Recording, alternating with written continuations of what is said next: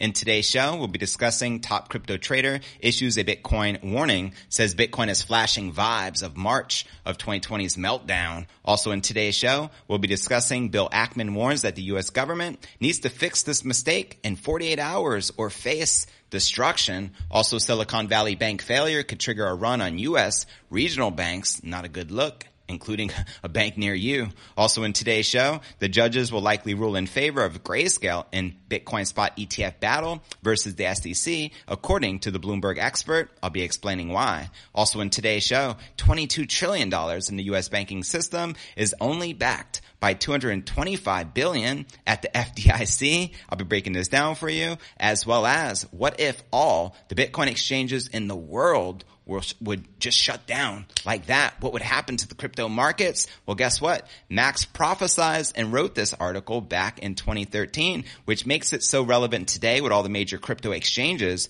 being shut down. And also quoting him from 90 days ago, he said, Circle, they're in trouble. They are the next FTX. They're about to go bankrupt. That's a big pile of ish USDC. It is Circle. So he prophesized this 90 days ago. And lo and behold, guess what just depegged? From the US dollar, USDC. We'll also be taking a look at the overall crypto market. All this plus so much more in today's show.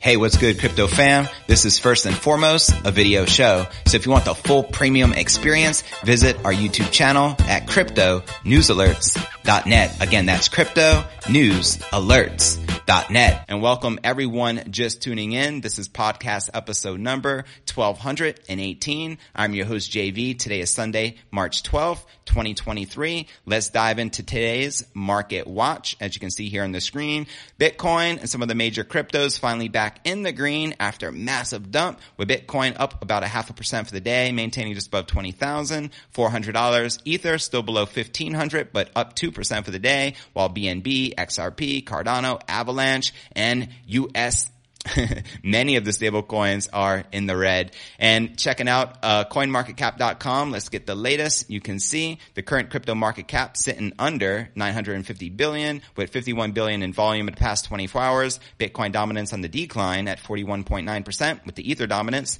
at 19% even. And checking out the top 100 crypto gainers in the past 24 hours. United Leo up 9%, trading at $3.74, followed by Ajax up 7%, trading at 32 cents, and Mina up 7%, trading at 62 and a half cents. Below that, we have Curve DAO token and Trust Wallet token, followed by Polygon slash Matic. And checking out the top 100 crypto gainers for the past week, you can see finally the alts are back in the green for the week. We have X up about 13%, TWT, which is the Trust Wallet token, up 8.4%, and Leo up almost 9%. And checking out the crypto greed and fear index, we're rated the same as yesterday, a 33 in fear. Last week was a 47 and last month a 48 in neutral. So there you have it. How many of you have took advantage of the recent dip when Bitcoin dropped sub $20,000 just recently? Let me know. And now let's dive into some technical analysis. And welcome to everyone just tuning in. A closely followed crypto trader is issuing an alert on the King Crypto hodlers saying the King Crypto's current market structure looks too similar to its price action prior to the deep plunge about three years ago. Synonymous analyst Crypto Kaleo tells his half a million Twitter followers that Bitcoin is currently consolidating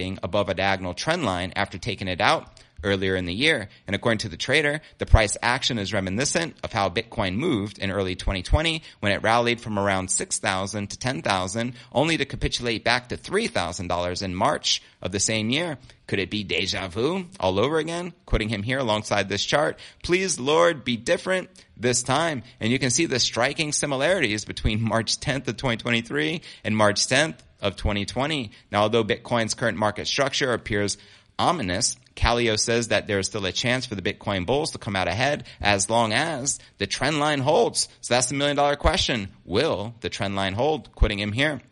Both Bitcoin and SPX are retesting major high time frame support levels. In my opinion, there is no reason to be a doomer. Incredibly bearish here as long as these hold. And he's saying don't be a doomer slash incredibly bearish here unless uh, those levels um, you know, don't hold. Now, should the trend line fail to hold, Kaleo warns Bitcoin will likely witness a massive sell-off event, as he shares here. If they do happen to break, we'll see real capitulation. And until then, I see this as a good risk slash reward spot to long with clearly defined stops to the downside and huge upside potential. And I like to stop right there because I agree. I think Bitcoin has massive upside potential. We have to keep in mind the all-time high for the King crypto is 69,000 and we're still only trading at $20,000. So this is like a special opportunity to go back in time, like traveling back in time to 2017, six years ago to pick up some cheap stats. You know what I mean? So how many of you have been taking advantage of that? Let me know. And how many of you think that this trend line will not hold and we're likely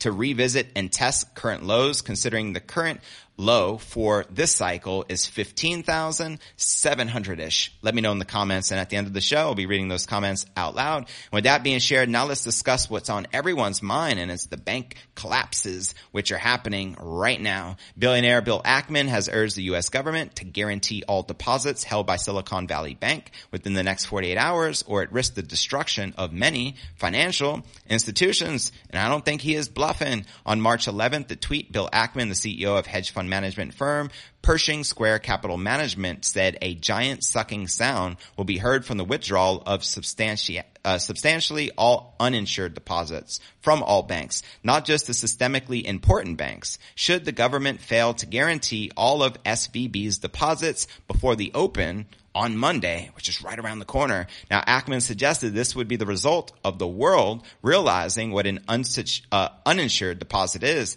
an unsecured liquid claim on a failed bank. He warned that these withdrawals would drain liquidity from the community, regional, and other banks and begin the destruction of these crucial institutions if the United States government fails to protect all depositors. Ackman said the only other way to prevent this was in the unlikely event that major financial institutions such as JP Morgan Chase, Citibank, or Bank of America acquire SVB before Monday. The clock is ticking. He argued that this could have been avoided if the U.S. government had stepped in on Friday to guarantee SVB's deposits, adding that the long-standing bank's franchise value could have been safeguarded and transferred to a new owner in return for an equity injection. Ackman suggested that SVB senior management made a basic mistake and should be fired, quoting him here. They invested short-term deposits in longer-term fixed-rate assets. Therefore, short-term rates went up and the bank run ensued. Senior management screwed up and they should lose their jobs. Let me know if you agree. I, I agree 100% there. After conducting a back of the envelope review of SVB's balance sheet, Ackman believes that even in liquidation, depositors should eventually get back approximately 98% of their deposits. However, he argued that eventually is too long when you have payroll to meet next week. He makes a good point. Ackman tweeted shortly after reiterating that the FDIC should guarantee all SVB banks deposits by Sunday night along with a proposed uh, plan. This comes after Bob Elliott, the CEO of investment firm Unlimited, said that the Federal Reserve and the FDIC decisions regarding the future of SVB may affect regional banks across the United States, putting trillions of dollars at risk of a bank run. Elliott stated that nearly a third of deposits in the U.S. are held in the small banks, adding that approximately 50% of those deposits are uninsured. So how many of you didn't know that? That your money is not insured in the bank. It is what it is, especially when they don't have the money to pay it when there is a bank run. It reminds me of like, the the bank equivalent to FTX occurring right now, where everyone thought these banks were safe. It's safe to hold fiat. Crypto is unsafe.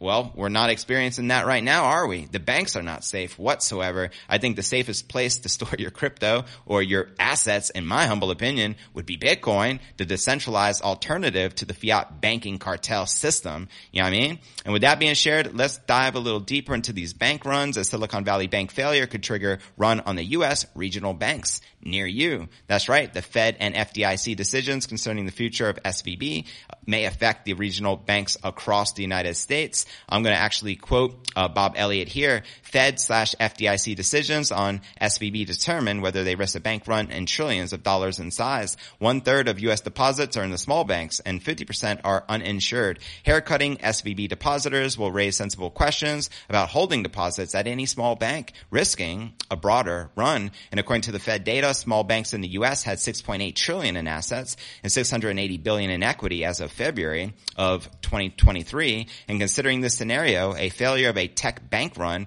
would be in risk of a run on thousands of the small banks. So no bank is safe. Further making the SVB situation a Main Street problem, said Elliott. Now, Elliott's comments were among many others seen on social media channels over the weekend as fear surrounded the future of the California bank. A petition created by Y Combinator CEO, Garry Tan, claims that nearly 40,000 of all the depositors at Silicon Valley Bank are small businesses. And guess what? They deposit over 250,000, so their money is gone. If swift action isn't taken, quoting him here, over 100,000 people could soon lose their jobs, says the document, urging the regulators to step in and implement a backstop for depositors. And according to a new Bloomberg report citing people familiar with the matter, the FDIC and the Fed are reportedly discussing creating a fund to backstop more deposits at troubled banks. The fund responds to the SVB collapse as intended to reassure depositors and reduce the panic good luck with that.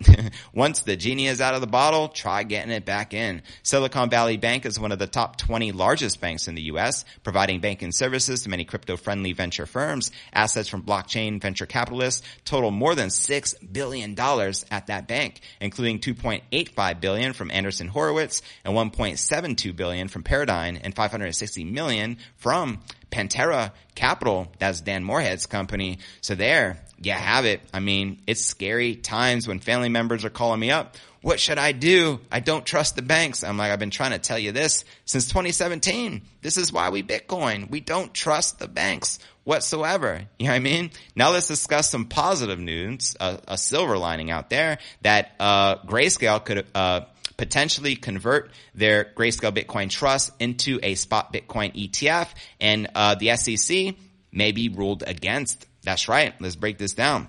This is according to Bloomberg. Senior litigation analyst at Bloomberg Intelligence believes that the odds are now in the favor of Grayscale in its legal battle with the U.S. SEC. Last year, Grayscale uh, sued the SEC after the regulator rejected its application to convert their Grayscale Bitcoin Trust into a spot-based Bitcoin ETF. During the initial hearing at the District Columbia Court of Appeals last week, Bloomberg Intelligence uh, is Elliott Stein said that Grayscale mainly argued that SEC is inconsistent in applying its standards after approving Bitcoin futures ETFs while denying spot Bitcoin ETFs. Facts. And according to Stein, the SEC countered by saying that unlike its future counterpart, a spot Bitcoin ETF is not regulated, and therefore the regulator cannot be sure that there is no fraud or manipulation in the underlying market. Stein emphasized that the panel of judges focused on the SEC's counterargument. However, the regulator appears to have come up short in providing satisfactory answers to the judge's questions, according to Stein. Quoting him here, the SEC's argument that even though there is this 99 0.9% correlation between the prices in the spot market and in the futures market. They are not convinced that fraud in the spot market would show up the same way in the futures market. They'll never really, or they never really clarified what that meant, but they said Grayscale needed to provide more empirical evidence of how fraud in the spot market might manifest in the futures market, the judges pushed back on that question quite a bit and said, why do they have to show that? Why is it not enough that the prices are correlated so extensively? And in addition to that, what type of empirical evidence do they need to show? And the SEC did not really give a satisfactory answer from that in my opinion. And according to Stein, Grayscale is now likely to come out on top after the SEC failed to support its main argument. I'm praying for uh, the SEC to lose this battle. And coming out of the argument, I think Grayscale is favored now, and I give them a 70% chance to win a ruling from the court that vacates the SEC's order rejecting their application. And to watch this video uh, with Elliott Stein, check the show notes below the video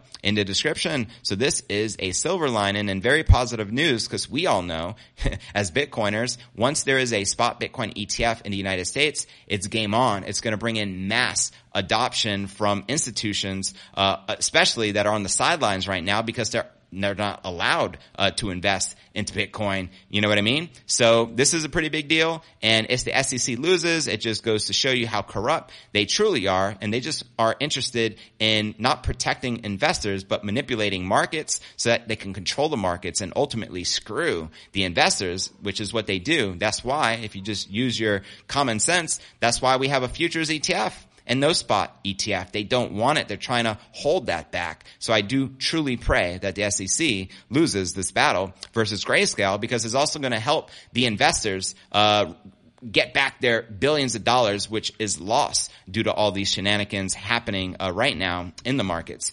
So I'm all about protecting investors, not pretending to protect investors while uh, committing criminal uh, acts, which is what the regulators have been doing and have demonstrated time and time again. So with that being shared, now let's discuss, um, yeah, the FDIC uh, going belly up, which would be quite interesting. And I mean, based on the numbers, they obviously don't have the funds to back uh, the banks. So if there is a bank run, it doesn't matter if your money is FDIC uh, insured, you're going to lose it because they don't have enough money to cover it. And it's just basic math. You know what I mean? So a strategy advisor of Van Eck is highlighting the disparity between the money held at the FDIC institutions and the amount of money sitting at the U.S. banking system. In a series of viral tweets, uh, Gabor Gurbacs examined the latest data from the FDIC, the U.S. agency whose mission is to maintain stability and public confidence in the nation's financial system. According to the FDIC, 124.5 billion is currently on the agency's balance sheet. That's it. 124 billion. Let that sink in. With an additional 100 billion line of credit available for U.S. Treasury for a total, a grand total of 224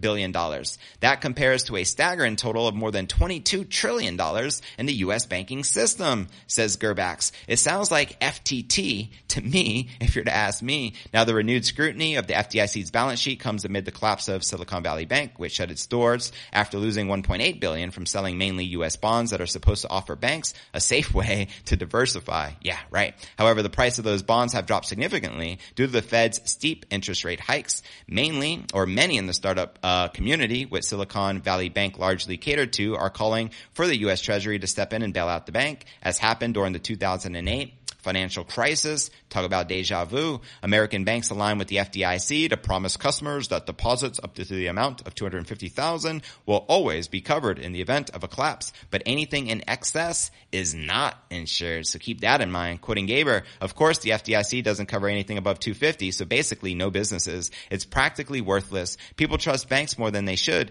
Tier 1 leverage ratios show just how much more leveraged banks are versus uh, the stable coins. And again, numbers don't lie. The U.S. and most nations around the world back a system known as fractional reserve banking, which requires banks to hold a small percentage of their deposits, liabilities, and liquid assets as a reserve while being at liberty to lend the remainder to borrowers. It's a banking scheme, a big Ponzi scheme. It's a system that the pseudonymous creator of Bitcoin, Satoshi, called out as the core reason why he or she or they created the leading cryptocurrency, quoting him here. The root problem with conventional currency is that all the trust that's required to make it work. The central bank must be trusted not to debase the currency, but the history of the fiat currencies is full of breaches of that trust. Banks must be trusted to hold our money and transfer it electronically, but they lend it out in waves of credit bubbles with barely a fraction in the reserve. We have to trust them with our privacy, trust them not to let identity thieves drain our accounts, their massive overhead costs, and make micropayments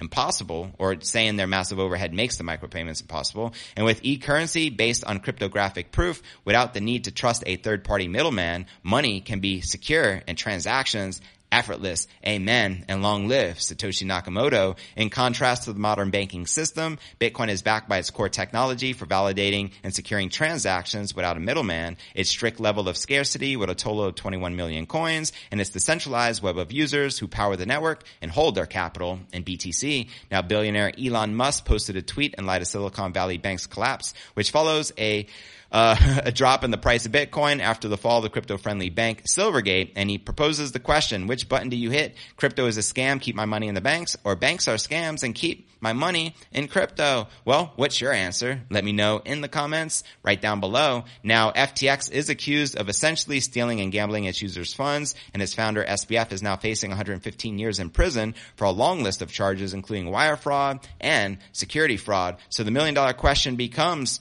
will the regulators and banks be held accountable for their scams and their schemes and for all this money which the investors are losing because of them. Let me know your thoughts in the comments below. Now I want to share the moment we have been waiting for. Max shared this article all the way back in 2013. It's almost like he's prophetic. You know what I mean? I think he is actually. But anyways, let's share this prediction by Max Keiser, where he wrote this article, what if all the Bitcoin exchanges around the world were shut down? Now, this is again, this is written by Max. Here's a thought exercise. What if all the Bitcoin exchanges were shut down by various governments? What would the current value of Bitcoin be? Good question, right? This is an important question because of the implied outcome of the current trend by governments to shut down or prevent the creation of Bitcoin exchanges. And again, this was back in 2013, a decade ago.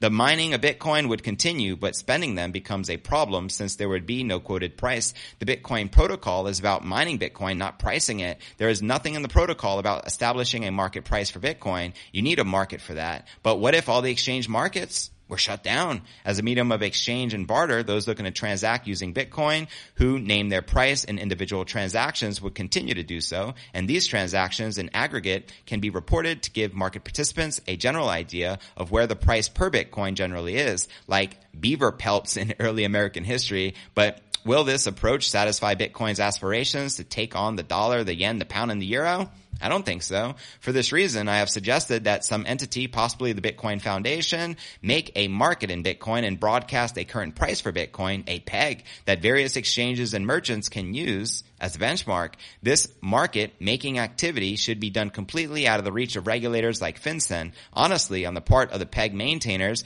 would come by way of interacting with various exchanges that are operating since maintaining this peg would require lots of buying and selling on the various exchanges to maintain an inventory of Bitcoin that is necessary to maintain a peg and any resultant price gaps or arbitrage would be quickly closed by savvy traders. By the way, if the VC community is serious about funding Bitcoin startups, they should pool their capital to fund such a pegging mechanism. And with this added layer of price discovery in the Bitcoin's existence as a currency, the possibility of scaling up to the multi-hundred billion dollar valuations necessary to get it on the first rung of the global currency market becomes a possibility. And with it, I mean without it, we are taking or talking about beaver pelts. I'm not familiar with beaver pelts whatsoever, but I see the bigger picture of what he is explaining here. And it's amazing that he wrote this all the way back in 2013. And now actually, uh, quoting Max from, uh, from December 11th, I actually shared this on my show when he was interviewed by Daniela Cambone of Stansberry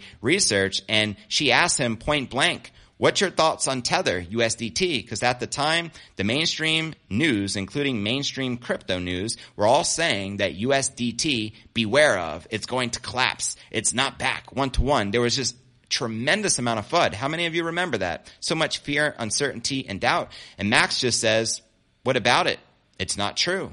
The, the, what you need to worry about is Circle because they're in trouble. They're the next FTX. They're about to go bankrupt. USDC, that's a big pile of ish. It's Circle, and lo and behold, he was right once again because what just happened, you know what I mean? I also like to point out, I think he's smart enough to realize this when everyone else is saying the opposite because he knows that the CEO of Circle is anti-Bitcoin. I don't have the quote in front of me, but it's very clear. Just read some of the writings by the CEO, the, the owner of Circle. You know what I mean? They don't like Bitcoin whatsoever. Anyone against Bitcoin is an enemy. And he recognized this. That's why he said we can't trust USDC. It doesn't matter if the governments are backing it. It doesn't matter if the SEC has chosen it as the next, you know, stable. The banks are corrupt. The regulators are corrupt. The governments are corrupt. It's just a massive Ponzi scheme. It's just all fraud.